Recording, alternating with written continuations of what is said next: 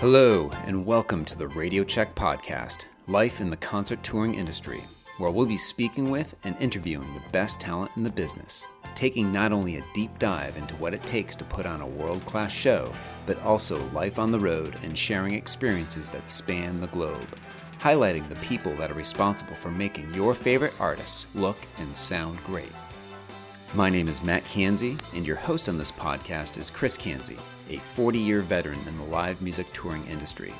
Over the years, Chris has traveled the globe several times over and has escalated through the ranks, bringing him to the top of his profession. He has established hundreds, if not thousands, of connections with other industry professionals, artists, and musicians. This podcast is your backstage pass to what happens behind the scenes and on the road when traveling and working with some of the world's top musicians. So sit back and enjoy. Brother Chris, so fantastic to see you again today. How's it going, man? I'm good. How are you? I'm doing okay. Yeah. It was a beautiful weekend, good weather. So it's nice to kind of, this being a Sunday evening, it's kind of nice to finish it off to, you know, spend some time having a chat. Yeah, it is nice. I've been, having some good weather here in New Orleans. We had a tropical storm come through a few days ago. I think maybe last time we spoke, there was a tropical storm happening, but it's all gone. It's been sunny and warm and dry the last few days. It's been nice. Yeah, excellent. But before we went, we went on air here. We were talking about the need of a haircut, and of course, we can look at each other, and we both look like, puppies that have been left out in the rain.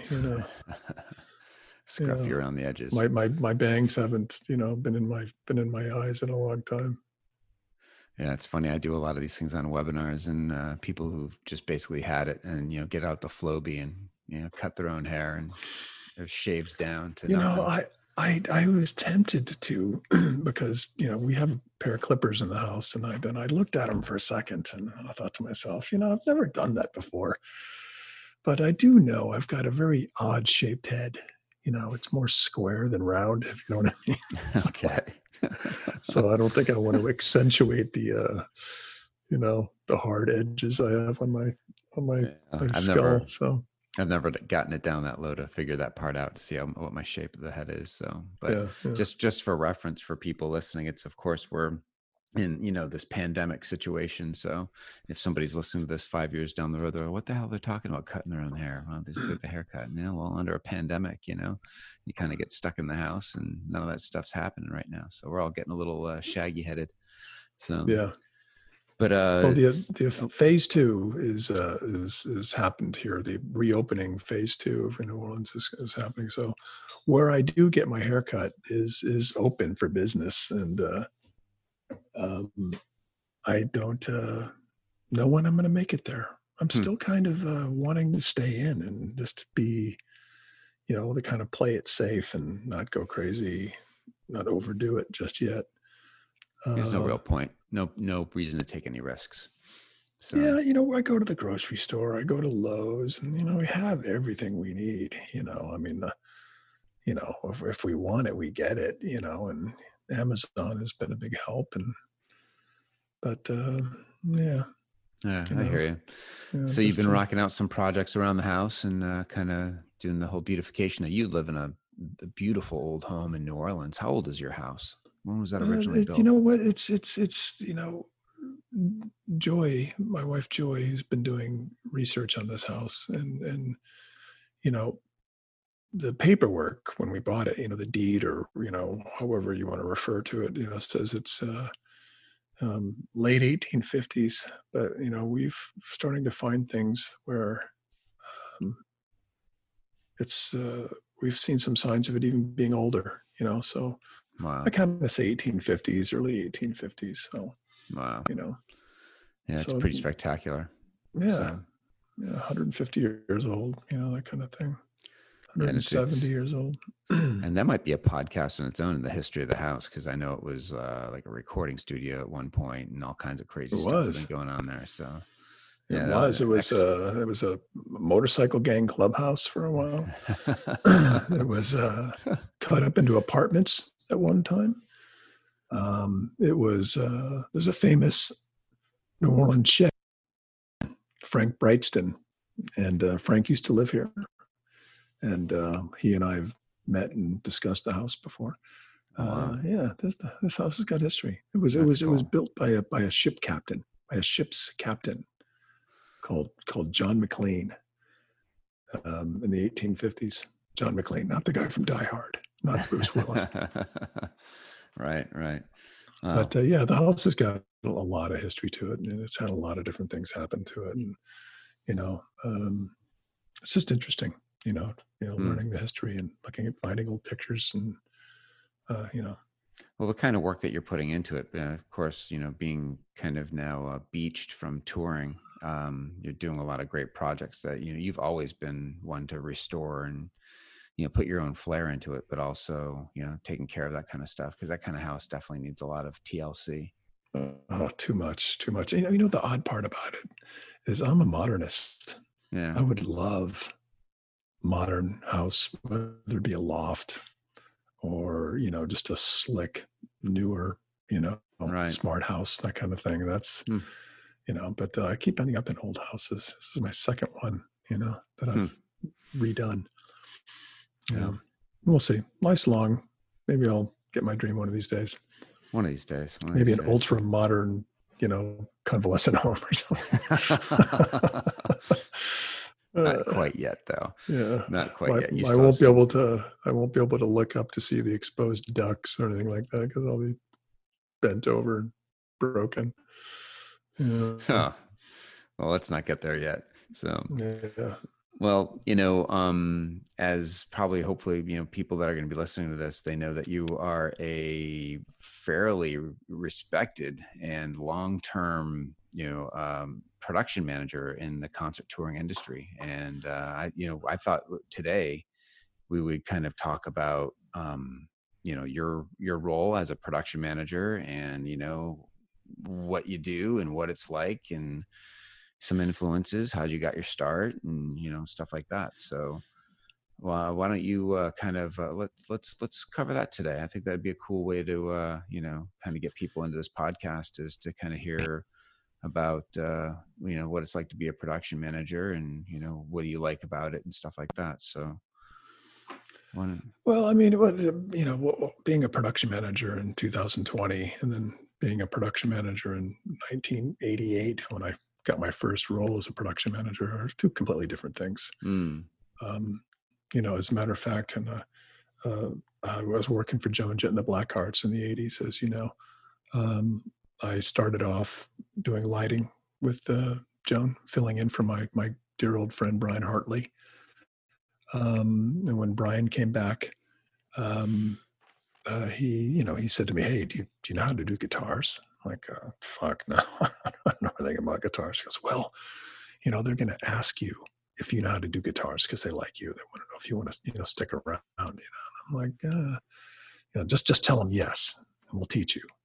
When you're a young kid, you're adventurous, I would never try to pretend I knew something I don't know now, but I said, yes, sure. Yeah. I'll love to do guitars. And, one of the other techs, taught me how to string a guitar and tune it and stretch the strings and all that nonsense. And I brought a guitar home and changed strings on it a few times and dabbled around. But anyway, I was, lighting into guitar tech, and Joan at that time of her career was doing the anywhere with an electrical outlet tour, where we would play clubs or state fairs or whatever, civic auditoriums, that kind of thing. But she we did a record in the studio, and I was the studio tech, and the record called Up Your Alley, which is has the hit "I Hate Myself for Loving You" and "Little Liar." Had some big hits on it.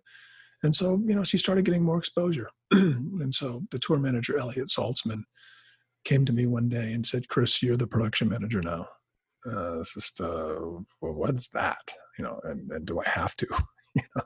We were happy with our own lives of not really having a lot of responsibility and screwing off and sleeping late, and the gigs were easy, You know, you roll in with your bobtail and you put your back line underneath local lights and sound, that kind of thing. But, you know, it was time to do more than that.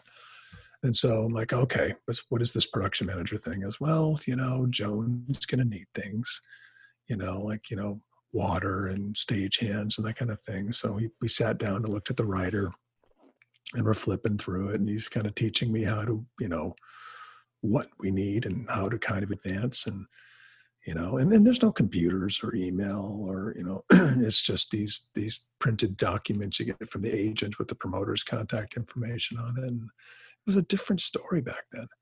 And, you know, I used to hate it. I hated being a production manager, you know, because, you know, you'd spend your days off in your hotel room on the phone, you know, with a rotary dial phone. And you'd call and inevitably someone's not there or you're waiting for a call back. And, you know, and you just spend your entire day off while the rest of the crew is out having a day off somewhere in whatever city you're in. So I'm like, earliest form of FOMO, fear of missing out, you can ever have, you know. Mm. So I hated being a production manager then, but, you know, I stuck it out and you know, and I managed it and got it done. And, you know, we had these really simple gigs. So one truck with lights and sound and backline and, you know, one crew bus, not a lot, you know, everybody did everything. I was still doing guitars. I was doing production and, you know, the lighting guy, Brian, had to be a tech, and the sound mixer, Billy Crater, had to be a tech. And, you know, it was just, you know, very small, but everybody got it done. But, you know, that went on for a few years.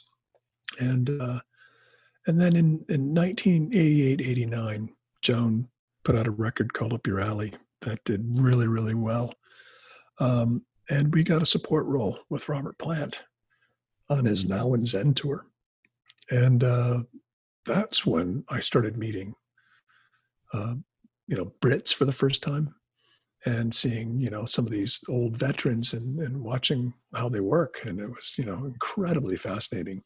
You know, I was just a guy, you know, figuring it out on my own, and I was in clubs and doing, you know, this, that, and the other. But, you know, being able to see these guys work was incredible. And I met their production manager, Roy Lamb. Roy is still in the business now, but, you know, he was, you know, probably not that old in 1988, 89, but, you know, he's older than me. But I got to see a real seasoned production manager work for the first time, you know, and, you know, see how they handled themselves and how they went about their business and what exactly the job was. And I paid a lot of attention and I watched, and I would come in early and see the lights and the sound and the video come together. And you know, actually there was no video back then, but the lights and the sound. And I learned a lot from Roy. Roy's a gentleman, a legend, you know, been around for a long time, still works in the industry, works for The Who. I see him every so often and we reminisce about the times. But yeah, so that's when I really felt I started becoming a production manager after actually, you know, going, okay, I know what this job is now. And you know, I started settling into it better. Because, you know, before I said I didn't like the job, I hated it, you know, but, you know, I started taking more responsibility and learning. But, you know, again, you know, I was young and wasn't sure what I wanted to do in the industry. But, you know, I stopped working for Joan in 1989. I moved to Los Angeles and I started working for, you know, anybody who would hire me out there. And I, you know what, I didn't push myself in production when I first moved to LA. I didn't really want to do it. But it's interesting. The first job I got in LA was working for the band Rat. Round and Round, you know, that band. Yeah. And we weren't doing big gigs, you know, we were doing rehearsals and this and the other and going out and doing the Detonator record. It was a record called Detonator. Actually, I was doing stuff from Reach for the Sky before that, but, you know, Detonator came out and we went on tour, and there was a production manager, and, you know, he kind of just sat in the office, and I'm thinking to myself, wow, when I did production, I did fucking everything. You know, I was unloading the trucks and loading the trucks and guitars and stage managed. I just fucking did it all. This guy didn't do anything. So I started, you know, somebody had to do all these other things and nobody else wanted to. So I was the first guy at the truck, and, you know, I just started taking responsibility. And before you know it, I was the stage manager, you know, and before you know that, you know, I was taking on a super amount of responsibility on that project. And then, you know, some other small things went by, and then eventually I got a call saying, we heard you used to be a production manager, you know? Yes, I did. And how would you like to be a production manager again? And I started working for Megadeth and on Rust in Peace, 1992, something like that. Before that, you know, I did Rad. I worked for Ozzy Osbourne as a stage manager, bass tech. I, you know, worked for Don Dokken, and I, you know, I worked for a lot of, you know, hair metal kind of things, you know, Faster Pussycat. But, you know, fast forwarding through all that back to becoming a production manager again, when I started doing production for Megadeth, I really felt I knew the job, and I really felt that I could do it and do it well. And I did. You know, I had a lot of success working for Megadeth, and I, you know, finished the Rust in Peace tour, and then, you know, came off the road with them, and then stayed an employee and did a record with them, Countdown to Extinction. And that went out on the road with a big production and a proprietary design from a show designer, and, you know, it was, you know, kind of proper for you know, where I was in the business at that time. You know, probably 4 trucks as opposed to 1, or, you know, and, you know, again, learning as you go, figuring it out as you go. But yeah, you know, and I've been a production manager ever since then, you know, but I started off as a production manager with Joan, stepped away for a while, did some other stuff, but, you know, I just fell back into it, you know, and I've not, you know, stayed away. Yeah. I mean, as far as I know, you've done everything but sound, I think, right? I mean, you've done lights and pyro, guitars, backline, bass, production manager, stage manager. You ever sell merch? You know, probably. Yeah. In the Joan Jett days, you know, it was like 5 people in the crew, really. And we all did everything, you know, when it came to, you know, the show, you know, everybody was involved. Yeah, but those were different days, man. You know, it's just, I think I've told you before in another podcast, you know, the shows are so big now. There's somebody for everything. Somebody for everything, you know? Well, I mean, at the scale that you're at now, I mean, I'm sure that there's still kind of that smaller venue club tour kind of thing where, geez, I mean, I had a little stint with Lita Ford, right? You're talking about Joan Jett. So, you know, another part of the Runaways. And there was probably only 4 or 5 of us, and yeah, we did it all, right? So. Yeah. Did you consider yourself a decent guitar tech? Were you good at it? I got by. I managed, me too. Yeah. I was awful. Yeah. I was awful, you know. And by, you know, I was lucky doing guitars for Joan because it was a melody maker guitar, no tremolo or anything. The cable came out of the guitar and everything went right into the head. Thank God. It wasn't a pedal board. There wasn't, you know, no effects, nothing. Yeah. And it was just kind of, I can figure that out. And boy, did I make some mistakes even at that level. I think the biggest mistake I made, we were doing a fly gig. And these were the days where you can pull up to JFK and bring guitars and amps and everything in and just put them on, just check them. You know, you just checked everything. Those were the days. You could never do that now. And we did a fly gig to Detroit to do you know, a free show in a park or something like that. And you know nowadays you fly in the day before, so you're there, you get up the next morning, you go to the gig. No, we flew on day of show. You know, you go to the airport, you fly. It was one of those things where you landed and the promoter was there with the van. You threw everything into the van and you went straight to the gig. And it was one of those unload the van, set up, and go on as soon as you're ready kind of thing. So we show up to this. There was a daytime show. There was no lights. There was just this slab of concrete with a bunch of people in front of it. And we're setting up when the audience is there. And we're kind of hurrying. We're under the gun. And we're just chucking shit up. And, you know, and we finally get it up and we finally get it ready. And I tell Elliot to him, and okay, we're ready to go. And Joan comes out and I hand her her guitar, and, you know, she always met me at the amp so she could plug in the guitar and a little bit and play with the knobs and look at me and give me the thumbs up. And, but one thing I didn't realize is we set the back line of the drum riser way too far upstage. I mean, way too far, you know, and I'm looking at it, and Joan did not even get halfway from her amp. Well, she probably got halfway from her amp to the mic stand to sing. And the guitar cable went straight, flat like a clothesline, and pulled her back line down. Just completely yanked on it, because one of those things where you wrap the guitar cable around the handle of the amp and then plug it in as strain relief.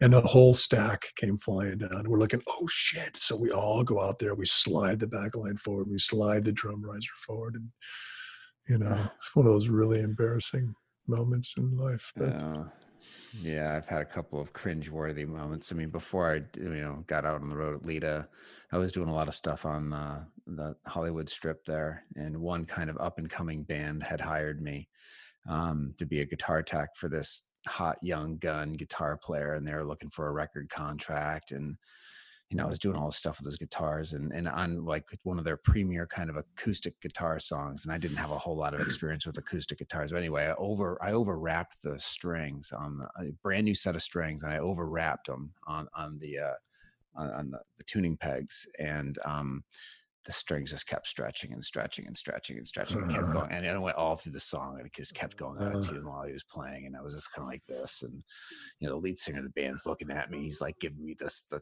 evil eye. I was fired. So you didn't cut the strings enough. You did too much of a wrap on it. Too much of a wrap, yeah. Mm-hmm. And then they just kept stretching out on him as he was playing. So I was just like, boy, yeah. I got hired once. I got a call from the Scorpions. And this is still in the early 90s. The Scorpions were a huge arena act at the time, and they were doing the Concrete Forum in LA. It's one of these, you know, this gathering of musicians and management, and, you know, they get together and they have, you know, it's like a convention for the music, heavy metal music industry. And nevertheless, I got hired to do the Scorpions. And I show up, and it was for the guitar player, Matthias Jabs, you know, the lead guitar player. And I started pulling out the guitars and looking at them, and they had a floating Floyd Rose tremolos. Oh. You know, the tremolos where you can push down and you can pull up. And I didn't know anything about those. You know, it's just, you know, you really needed to be a good guitar tech with finesse to be able to figure out a floating Floyd Rose. And I'm trying, and I'm tuning, and I'm stretching, and I can get it in tune. But as soon as you hit the tremolo bar, it's out of tune. And I didn't know what to do. So I'm just tuning it the best I can. And the show starts, and I hand him the guitar. And it was, you know, it's like 3 or 4 song set. That's all it was. And he goes on stage and starts the song. And, you know, 30 seconds into the song, his guitar is completely out of tune. And they had to stop the song, and he had to tune the guitar himself. And it was just one of those really humiliating moments in the industry. Oh, boy. Yeah. Gosh, even though it was like 30 years ago, it kind of makes you cringe. But yeah. Oh, I know. My other big, this really wasn't a mistake of mine. I mean, it was kind of a mistake because it was my responsibility. But I was working for Poison doing guitars for CeCe DeVille on the MTV Music Awards, and it was one of those things where you roll the back line. But during a commercial, you roll the back line out, and you get it done real quick. And you know, the guitar he wanted, he handed to me, and we were doing the set change. And what I did is it was a Les Paul he wanted to play. And I took the guitar and I put it on a stand, and I just did I just plugged the guitar into the cable, you know, the cable into the guitar at the bottom. I didn't wrap it around the strap because I'm just checking. I just plug it in, you know, and I'm just checking it just to make sure I'm getting noise, you know, and I turn around, and CeCe's got the guitar on, and they're going. And I'm like, fuck, I didn't wrap the strap. I mean, I didn't wrap the cable around the strap. It's cable's just coming out of the guitar straight down. And they start the song, and they're playing. And I'm thinking, oh, no, this is not going to be good. This is going to be awful. And the song's almost over. And I'm thinking to myself, man, I might have gotten away with that. But, you know, right when I thought that, he steps on the cable, pulls the cable out of the guitar during the song. Guitar goes dead. He's reaching down, picking up the cable. He's trying to find the hole. And he's like jabbing at the bottom of the guitar with this guitar cable, trying to plug it in. And he eventually plugs it back in, and they finish the song. But it was hugely embarrassing for him, for me, for the band. It was just awful. Yeah. You know, and I thought to myself, you know, I'm thinking I'm going to hand him the guitar. I'm going to make sure it goes on properly. I'm going to wrap the cable around the strap, not just have it on the stand waiting for him. You know, I wasn't the point, you know, it wasn't, but I was an awful guitar tech. I really was. And it wasn't, you know, because I didn't dig it. There was no passion for it. I didn't want to learn, you know. Wirelesses came out and you needed to learn how to squelch them. And I didn't know anything. I didn't know how to work a digital delay. You know, and then I started working for bands that, you know, had the Bob Bradshaw pedal board system, and I didn't know how to program those at all. But, you know, people put up with me as a guitar tech because I did so much. I did production, I did stage management, and I just did everything, and I did it well enough, and they liked me well enough where they put up with my poor guitar tech skills, you know. But, you know, eventually I just, you know, had to stop doing guitars. You know, it wasn't good, and I was getting older, and the projects I was working for were getting bigger.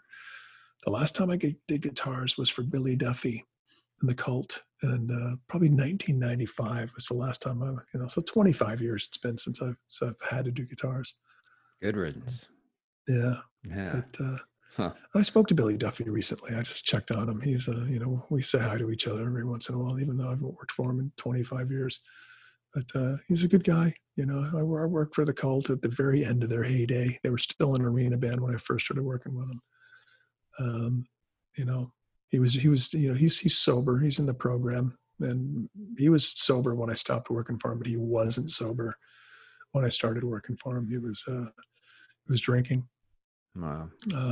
And I would make drinks for him on stage, and he would just go fucking nuts, you know, but he sobered up, and it was good. But, you know, I probably did, 3 record cycles with the Cult. Oh, in the really? Early 90s. Yeah. Wow. Yeah. I did a lot of shows with them all over the world, you know, opening for Metallica in stadiums in Europe, and, you know, doing our own thing and going to South America with them. You know, I mean, I did a lot of work with the Cult, and with Ian and Billy and whoever else was in the band at the time, because the band, you know, changed a few times and when I was there. Yeah, I love the early stuff. It was so good. So good. You know, there's a whole, you know, not that we would ever do this because it'd probably be the wrong thing to do, but there's a whole podcast of just, you know, disaster artists that you've worked for. You know, I've heard the stories, you know, you just mentioning him as far as his drinking issue. Oh, but I like Billy. Billy's a friend, you know, we were born the same year, same age. So, you know, we've always gotten along, you know. It's one of those artists that I've stayed in touch with over the years. Wow. But, you know, I'm not so sure I want to get into talking about artists that I Yeah, no, not that. I'm just saying it's like as far as. Let me tell you who a real asshole is. You know? No. I was just kind of reminiscing because, I mean, obviously being your brother, I've heard a lot of the stories, you know, of artists that you've worked with who have just been an absolute handful and really difficult at times because of their substance abuse issues. So yeah. You know, well, that's what happened on Megadeth, you know, where Dave Mustaine, who's been well-known drug addict at that period of time, but he was sober and clean at the time. And it was, you know, the first tour I did with him, Rust in Peace, he was clean. And then the second tour started off clean. And then I don't know what happened. He fell off the wagon and started drinking bottles of cough syrup and, you know, doing goofy things like that. And to the point where he just fell apart. The tour just ended. One day we were rolling. The next day was over and he was in rehab. But, you know, I mean, he cleaned himself up. So good for him. Yeah. Megadeth is one of my favorite bands of that era for sure. I really, really like them a lot. But yeah, I did the classic lineup, though. I mean, you know, with Dave and Marty Friedman, and Nick, who passed away actually a few years ago. Oh, I didn't know the drummer Nick. Yeah, But I run into Dave Ellefson, the bass player, every once in a while when I go through Phoenix. He'll come down, and he's a good guy. And I've run into Mustaine, but I'm not in a hurry to run into him again. He just went through a throat cancer thing. Oh, unfortunately, yeah, he had some sort of mouth cancer, throat cancer, some sort of oral cancer, but apparently he's beating it. So good for him. Yeah, and Megadeth, they still make money. They still do records. They're still, relevant. I would say so. Sure, absolutely. And it's tough in that genre of music. It's tough unless you're Metallica. Who just or former member of Metallica. Funny. Well, kind of like so bringing up to speed. I mean, obviously the past. So kind of boy. I mean, I didn't know you spent that much time with the Cult, but kind of building it up to the past decade or so. I know it's even 15 years now. Geez, with Roger Waters, he's been your primary. What was kind of say between like that era of the 5 years before you got it with Roger, like the early, like 2000 to 2005, what was that like? 2000, like 99, 2000 is when I was with Nine Inch Nails. That's, when I first, moved to New Orleans, where I still am, working with Nine Inch Nails on the Fragility Tour. Mm. So that was 2000, 99, 2000. And then 2001, I did a little bit with Matchbox 20, who was a huge band at the time. Very nice people. Pop music. You can like it, you can hate it. But, I enjoyed working for those guys. And that went into Jane's Addiction, doing their Jubilee Tour in 2001.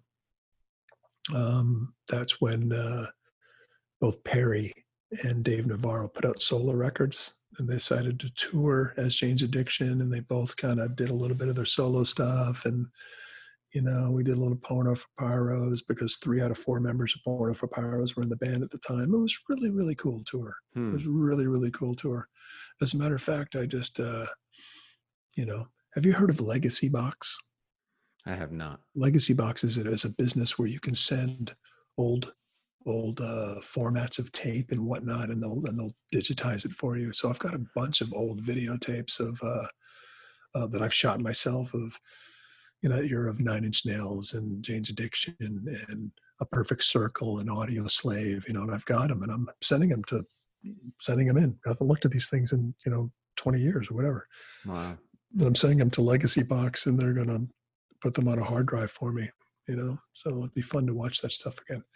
But anyway, early 2000s, as I just said, some of the bands I just worked for that period, Jane's Addiction went into work for Mary J Blige for a while, who was lovely and super talented. I did the No More Drama tour in 2002.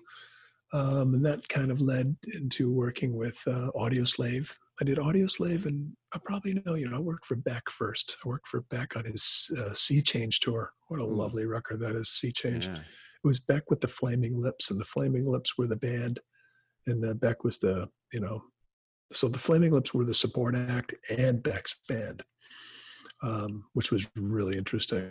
I had some trouble with the Flaming Lips because, they were kind of uncontrollable.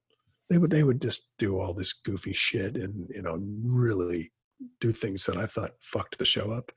And I would get really angry. And one day Beck said to me, he goes, "Chris, just calm down. When you hire the Flaming Lips, you get the Flaming Lips." So he got it and he understood. But, just unprofessional shit that was just driving me crazy. Mm. But, Beck went into Mary J. Blige. No, pardon me. No, Mary J. Blige went into Beck, and then Beck went into Audio Slave, which was all of 2003. And then I spent all of 2004 with A Perfect Circle on 13th Step, which is a great tour and a great record. Wow, what a great period of time that was. Yeah. I love that record, and what a great band. Josh Freese playing drums, and Jordy playing bass, Twiggy, James Ehow playing guitar. Of course, Maynard and Billy, Great band. Loved that tour. That was all of 2004. And that led into 2005, where I started working with Motley Crue. I know we've talked a lot about Motley Crue on this one. So that was all of 2005 and partially into 2006. And then I started working for Roger Waters in 2006, you know, and he's been my primary employer for the last 15-ish years. But, you know, I hesitate to say that because every time I do a project with them, I don't know there's going to be another one. It's not like, okay, Chris, you're the production manager for Roger Waters until the end of your career. It wasn't one of those things. It was, you know, we did the Dark Side of the Moon tour, which, you know, was a year and a half, you know, and then that ended in sometime in 2008. And I started working for Janet Jackson, which was really, really cool. Great lady, Janet Jackson. I was there with you. Yeah, that's right. Fuck, sorry about that. And then I did some other, you know, bits and pieces. And then Roger decided to do The Wall. Like, oh, wow, Roger's working again. And they're asking me back. Fantastic. You know, The Wall was, you know, between rehearsals and, you know, everything. It was a 3-year-ish kind of project, you know, 240 shows around the world, you know, starting off in arenas and then turning into a stadium thing. And man, it was hard work and really fulfilling. And to this day, you know, even though I saw it 240 times, it's still the greatest show ever that this industry's ever put out, I feel. And we've talked about that. Yeah, yeah. And then, you know, then Roger, after The Wall, was that 2013, you know, I started working for Muse, did a lot of stuff with Muse, did a couple record cycles with them. You know, Roger came back again and we did the Us and Them. And then, and he's decided to do another project and just keep getting asked back, which I'm so lucky to know him. And, you know, it's just great because, you know, it's a family atmosphere and, you know, everybody trusts everybody. Everybody respects everybody. You just do your job and you're motivated to do a good job for Roger because you're taken care of really well. You know, you don't work every day unless you're doing early load-ins. You know, there's no such thing as 2 shows in a row unless they're in the same building. You're either checking in or checking out of a hotel every day. You know, it's just what it is. And, you know, buses are great. And, you know, we always get the early check-ins on short drives. And, you know, it's just, you know, a proper tour catering. And, you know, Roger and management are just wonderful. The creative team are wonderful. The band are wonderful. You know, I really... Over the 3+ tours I've done with them, I was able to put together a really great crew. Yeah, that's awesome. It's interesting because there's, you know, anybody listening to this, you know, tours and knows that tours have difficult people on them, you know, that sometimes are kind of part of the fabric of the organization. They're just in there. And it's really been really interesting that anybody who's ever been trouble with Roger, I've never had to fire them or remove them because they just tend to fucking harvest themselves. You know, they tend to somehow fuck themselves, you know, to the point where, you know what, everybody sees it now, you know, and to the point where the only people left are just the lovely people who want to be there and enjoy their work. And so would those people just leave on their own? No, they'll get fired or they'll get, you know. Okay. You know, Roger. Well, you didn't have to do it. You know, I'm not saying I've never fired anybody working for Roger, but you know, somebody who's been really in with the organization, like the people that can walk in the dressing room kind of thing. You know what I mean? Yeah, Backline and monitors and all that kind of stuff. But yeah. I have no idea what we were talking about or what led me to talking about this. We were just kind of like going from one thing to the other. Well, just, you know, just talking about the timeline of what you've done, how you started and, you know, what you're kind of like building up to and stuff. And, you know, there's, you know, it's even with the pandemic and the lockdown, I mean, you know, there's Roger stuff and then there's Tool stuff and there's all kind, you know, so there's always potential and hopefully things will get back on the road again, you know. probably looking at, 2021 before anything of any, probably be next spring or summer, probably be outdoor venues. Cause that'll be where the safest, where there's, sunlight and fresh air, but we'll see if a vaccine happens, and the vaccine trials are moving along really, really well from what I understand. They are. And now I was listening to the, the news, which I try not to, they're saying that, COVID-19 maybe doesn't spread with non-symptomatic people, or maybe it's not as prevalent as they thought it was, or I don't know. No, we're going through some second wave stuff now, so we'll see how it unfolds. But a while back you shared with me a document that you said you never shared with anybody, but it was, kind of like your resume of sorts and timeline. And I was just trying to not reminisce, but just kind of go over it and kind of thinking about how I've, of course, being my brother for the past 50 years, back and forth to Japan, just seeing how many times you've been around the world. And so, bands aside, or maybe best shows or best cities or best meals or best, bike rides or best artists, what are some of the most memorable, cities, places, people, events that, when someone, when you look back at your career so far, what are the top things that kind of float to the top of your mind? Well, you've asked me this question in another way before. And I think part of my answer was, it depends, where we are, and is it during the day, is it during night? But the places that really get me excited, a lot of them are in Europe, to be honest with you. When people who tour, they look at the schedule, the first thing they look at is, where are my days off? That's the shit that keeps you doing this, looking forward to exciting days off. Yeah. And people think of that. They think about, the bus ride after a loadout going into a day off, roadie Friday, those are the things you think of, staying up and having drinks with the guys and having some food, and then, having a nice long bus ride and getting a rest. And, rarely, I don't know about a lot of lighting guys who think to myself, man, I can't wait for that fucking 4 a.m. fucking lobby call, right? And I'm not saying that people don't enjoy their work, because they do. People are very proud of what they do, but back to your question, the places that I really get excited about for the most part, unless it's a trip to Japan, a trip to Japan everywhere all the time is great. I just love the culture there. I love the food there. I mean, the food, I'm all about the food there. And the record stores are incredible. The whole music scene, the passion people have for everything. It's just a different place, man. It's like a different planet to a Westerner, I guess. Japan and America are so different. Do you have any stories of Japan? Like, most memorable kind of experience? Yeah, a couple of them. But, the first thing you notice when you land in Japan is you go to the luggage claim area, and there's a line on the ground.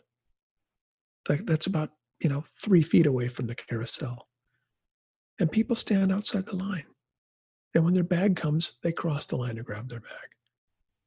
That's how they do it, and everybody's in on it, Not in America. No one pays attention to anything like that. Everybody's just hogging the space in front of the carousel, Throwing elbows. So there's order there. And, when I was a kid going to Japan for the first time, there was vending machines on the street that sold beer. You could buy a beer out of a machine. And the kids didn't do it because they know they weren't supposed to, there's order there. The first big show I ever did in Japan was at the Tokyo Dome, the Big Egg. It was the 1990 New Year's Eve gig. It was a lot of bands on it. It was Don Henley and Bryan Adams, and it was a lot of huge artists on there. But after the show, the house lights went on. And nobody moved. The house lights went on, and everybody stayed seated. and then an announcement would be made. Section 100, you can go. And everybody in section 100 would get up and leave. Section 101, you can go. And that section would get up. There's order. You know, it was crazy. Try to do that in America and make everybody sit until it's your turn to leave. No, ain't gonna happen. You know, but it's just that ethos there, you know, there again, I keep using the word order. People have order in their life there. And it seems to, you know, there's traffic and there's queues and there's stupid shit over there too. But, you know, I just always been fascinated with, you know, how they have a handle on just about everything you can think of there. Wow. But, you know, when I think of Japan, you know, I've been there so many times. I've been lucky, you know, upwards of, you know, between 15 and 20 times over the years. You know, sheesh, I don't know, man. Walking through Kyoto, you know, having different cuisines you've never had before. I remember the promoter would take us out to eat. And there were some days where, you know, you'd walk up to this building. Looks like an office building and it's dark, and you walk in the lobby and it's dark, and you go to this elevator like, where are you taking me? Are you taking me to my death? And you'd go up this lift to the 30th floor. You get off the lift and it's dark in the hallway, and then you walk down this hallway, turn a corner, and then there's this little restaurant, you know, with a hot top and chef cooking for a few people, and you'd sit there and eat and go, what the fuck? How do you know about this place? And you'd sit there and eat eel and chicken cooked in ways you've never known before, and grilled oysters, and, you know, all these sauces and concoctions, and you drink beer and sip sake, and those are great memories, man. Those I gotta go. Food. I've never been. I think of food mainly about Japan, and then the really great record stores. But back to your original question, what are the places that can be excited? You know, I mean, Japan's one. Love going to Australia. Now, what's the allure with Australia? Just the vibe? Is it just kind of like, you know, is it the people? Is it the place? What is it about Australia? Well, yeah, you go to Australia, and then you would tend to go either east to west or west to east, meaning you either start in Perth and go Perth, Adelaide, Melbourne, Sydney, Brisbane, Auckland, or you can start in Auckland and then go to Brisbane and go to Sydney, then Melbourne, then Adelaide, then Perth, blah, blah, blah. But it's all about getting to Melbourne and getting to Sydney. I mean, Brisbane and Perth are pretty cool, and Auckland's very cool. But, you know, if the tour is scheduled right and you can get some time off in Sydney and Melbourne, oh, man. And of course, the cities are very different. You know, there's a bit of a rivalry between the two cities. And I think a lot of people would agree that, you know, Sydney's the LA and Melbourne's the New York. You know, New York is, I mean, Melbourne's got, you know, it's more cosmopolitan and it's got, you know, maybe more culture. And you go to Sydney and it's all about outside. It's all about water. It's all about, you know, being active outside. And some people prefer Melbourne, some people prefer Sydney. I like them both, you know. I probably, if I had to live in one of the two, I'd live in Melbourne. But yeah, so I love Australia, love Japan. I've done a few tours of Asia where, you know, you do the Hong Kong, Beijing, Singapore, Bangkok, you know, Manila. You do that kind of run. I've done that a few times. That's always super exciting. But, you know, always love a tour of Europe. You know, there's nothing like a day off in Barcelona. There's nothing like a day off in Rome. There's nothing like a day off in Berlin. Berlin is really good. Love Berlin. Love Copenhagen, Stockholm. You know, geez, you know, Europe is just. When you're touring the States, you know, you're kind of, you know, I don't want to say it's the same thing. I mean, because obviously Phoenix and Cleveland are completely different from each other, you know, with the weather and geographically, you know, the way people speak. But somehow in Europe, man, it just seems like you're going into another world. You know, the language is different. And, you know, in the old days, the currency was different. Architecture can be different. Yeah. Architecture can be vastly different. But, you know, I don't know, man. I okay, all right. Being on the road is just so fun and so exciting, and these days, I always get a kick out of the fact that almost every tour I do, I go somewhere I've never been. You know, whether it's a up and coming city that's got an arena that wasn't there before, that's the reason, or you know, I'm out with Roger and we go to Malta or something like that. I mean, who goes to Malta? You know, I mean, I've been lucky with Roger going to places like, you know, Dubai and Malta and Tel Aviv and, you know, these places that are on the touring circuit, you know, and I get to go to these places as well, which is always super exciting, you know. And right on. Now, just to, you know, something that just popped into my head, obviously you've got quite a bit of artwork on you, and that you've accumulated that across different places. So as far as like the tattoos and stuff that you've got, where have you accumulated most of them? Well, when I first started getting tattoos, it was kind of like a tchotchke collection, you know. I wanted to get a tattoo in that city, and then I wanted to get another tattoo in that city, and then I'd move along, and I'd go to these, you know, so I could look at my arm and go, I got this in Berlin, and I got that in Toronto, and I got, you know, this, then, you know. But, you know, I've learned, and if I could do it over again, I'd have just one artist do all my work, you know, just so there's continuity and a level of trust you have. But, you know, if I ever get tattooed again, it's only going to be by one of two people. Unless I meet somebody new that turns me on. My whole left arm is done in Melbourne, Australia, back to Melbourne. A guy named Jordy Cole, who does a new school, I wouldn't say new school, but it's not traditional Japanese. It's more of a newish Japanese, where I guess some of the rules are broken. There's nothing new school looking about it. But and on my right side, a lot of my work has been done by Zsolt Sarkozy in Budapest, Hungary. Really, really talented guy. He's done a lot of the work on my right side, but you know, amongst all these other things are the bits and pieces of things that I got here and there and the other. You know, I don't know. Yeah, I've seen some good work these days where you can do some good cover up. So if there's something you just want to make right away, so yeah. I'm gonna try the laser removal. I want to try it, you know. There's a couple spots on my body that I'd like to get touched up and like to see if it works. Sure, yeah. But who knows? I mean, I think there's I've read these things where you can start a diet in a certain way and train your lymph nodes to remove the tattoos from your body yourself or some weird like that, you know. That's strange. I don't know what there is to it. Huh. I haven't heard anything like that. So yeah. Huh. Maybe I just made that up. I don't know.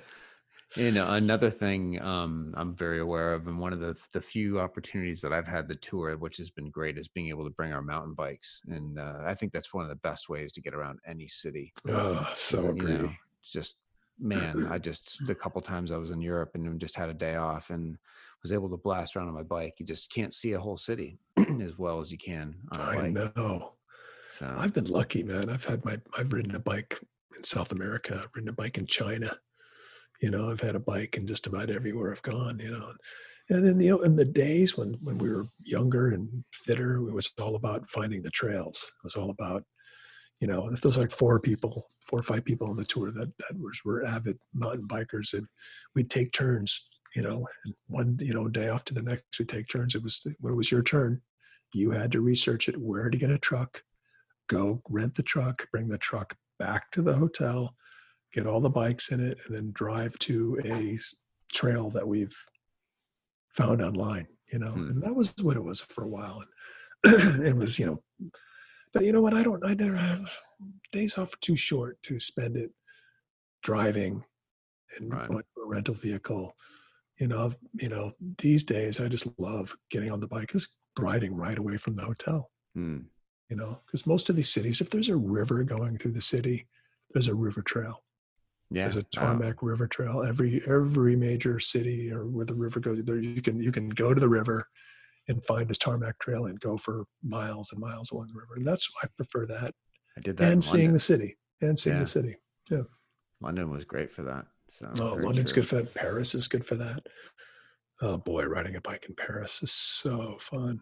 Yeah, I haven't done that. The two times I was in Paris, I was, just like a club tour kind of thing. It was not fun at all. So, yeah, I've been there, but I've never been there. Riding a bike, yeah. I rode my bike today. So I didn't ride mine today, but I've been riding. I've got three bikes. I've got my Specialized Cambra, which is a road bike. It's never been to my house. It's just always been on the road. It's in a hamper with the wheels off, and then I've got my old Santa Cruz here at home, which was my first original, well, not the original one, but the right one that I've toured with the most. I still have that's at home. And I've got a beach cruiser, which gets the most miles these days. You want to go get some milk, and you ride your bike to the store to get some milk, that kind of bike. Yeah. I kind of wish I lived in an environment that the bike culture was conducive to that. So you jump on a bike just to go to the store and stuff. So maybe one of these days, but, well, it's what's about Europe, back to Europe. It is bicycles are a mode of transportation. You know, lots of people use bikes. You go into Copenhagen or Amsterdam, and you go to the train station, and there is a sea of bicycles there because people ride their bikes there. And I've spent some time in certain cities where they're doing rehearsals and or whatever, and I would ride my bike to the venue from the hotel, and you see women in high heels and work clothes riding their bike to work, because that's how they do it. That's how they get to work. You see men in business suits and, and very, very smartly dressed people. Having a car makes no sense in a lot of these places. There's nowhere to park them, and you sit in traffic and, bicycles, man. I don't have to tell you, bicycles freaking rule. They do. It's a massive part of my life. Maybe we can talk about that sometime, just bicycles alone. So I got another question for you then. What has kept you, or why haven't you, or maybe you have considered this, ever living in Europe? Oh man, that's a dream. I say this to people a lot that, life's too short to live in one place. Moving around is good. And I've been lucky. I've lived on the East Coast. I've lived in California, San Francisco, LA, New Orleans a couple times. And I'd like to think that I'll live somewhere else again. But did you've never lived in Europe? I mean, I've never. It depends on where you want to go. Right. You can't go to the UK because, you can't live there. I mean, you can spend 90 days there maybe, but then you got to go. But there are countries that are trying to lure in people. Like Portugal, for instance. You go to Portugal and, buy 2 acres for $8,000 or something. I mean, it's just, you can just buy property there. But I often think about Portugal and Spain. Love those two places, the weather, the culture, the food. They're cheap, Would I prefer to live in a big ballin' loft in Berlin? Absolutely. But, that's just too expensive, Europe can be very expensive. Berlin, London, Paris, Well, maybe one of these days, if the stars align, maybe you and I can travel Europe a little bit together. I think that'd be fun, especially with the experience that you've got. I'm dying to go back to Europe myself. So... especially Northern Europe. I like the whole Belgium, Netherlands, Denmark area. Yeah, agreed. Especially with its cycling history. It's for the spring classics and stuff like that, cyclocross and stuff. So yeah, I could live in Copenhagen. I love that city too. I just read that the Tour de France is they're gonna try to do it in late August. Yeah. Late August and go into September. I hope it happens, because usually it's in July, and I'm always working in July and touring and can't pay much attention. I would love to be able to have the Tour de France roll around, be at home and watch it every day. Just get up and watch it and then read about it when I'm not watching it. And then, I was so into it in the Lance days and the Blue Train days. I was so into it, you know, buying the magazines and learning about all the riders and the teams, and, you know, and it's exciting. I'd like to do that again, you know, and this could be an opportunity. Yeah. It's a blast. Yeah. See, but you know, get boned up on the, kind of, the teams and the crew and who's doing what, you know. I've been spending some time paying attention to Education First, which is a team. They've been doing some great YouTube videos. They've got a very dynamic squad there. And then, I don't know, Quintana's team. And there's a Netflix special. All on one team to span it with a lot of the Colombians and stuff on it. So I forget that. I'll send you that. But yeah, anyway. Yeah, there's some good stuff. And we should check. You should check out that ESPN thing they did on Lance Armstrong. Right. Really good. Yeah. Right after you told me about that, and I caught something else that said that was really, really good. So I'll make a point of watching that this week. And you know what? I'm not saying it's really good because I like Lance or I'm trying to defend Lance. It's just really good TV. Hmm.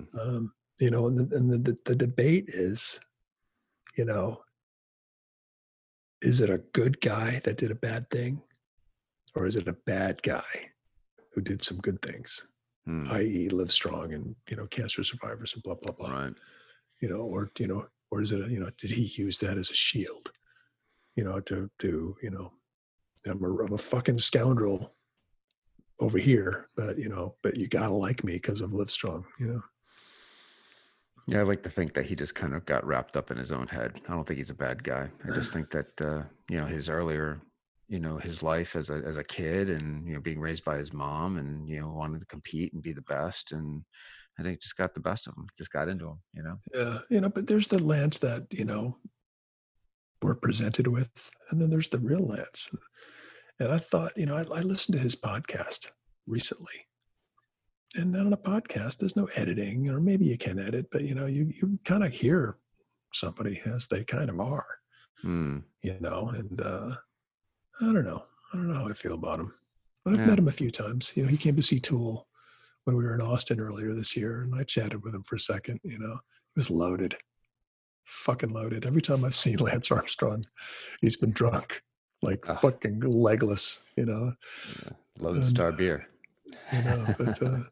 But he's been nice to me. He shakes my hand and says hi. There it is. So there's the cycling portion of our show. Well, I think with that, we're gonna round this one out, and we'll pick it up again another time, and we're gonna get some guests on here, and we'll talk about some other things that, about the concert touring industry and what people in the industry are doing during the pandemic to keep busy. Very excited about some of the guests we have coming up, not only because they're terribly interesting people, but they're entertaining. You and I can sit back and, take the pressure off of us and have them entertain us. Right on. It'll be good. Cool. Well, I'm looking forward to it. So enjoy your evening and you as well. Enjoy your week, and let's stay in touch and look forward to chatting again. Absolutely, man. Thanks. And I'll talk to you again soon. Peace out, bud. Bye.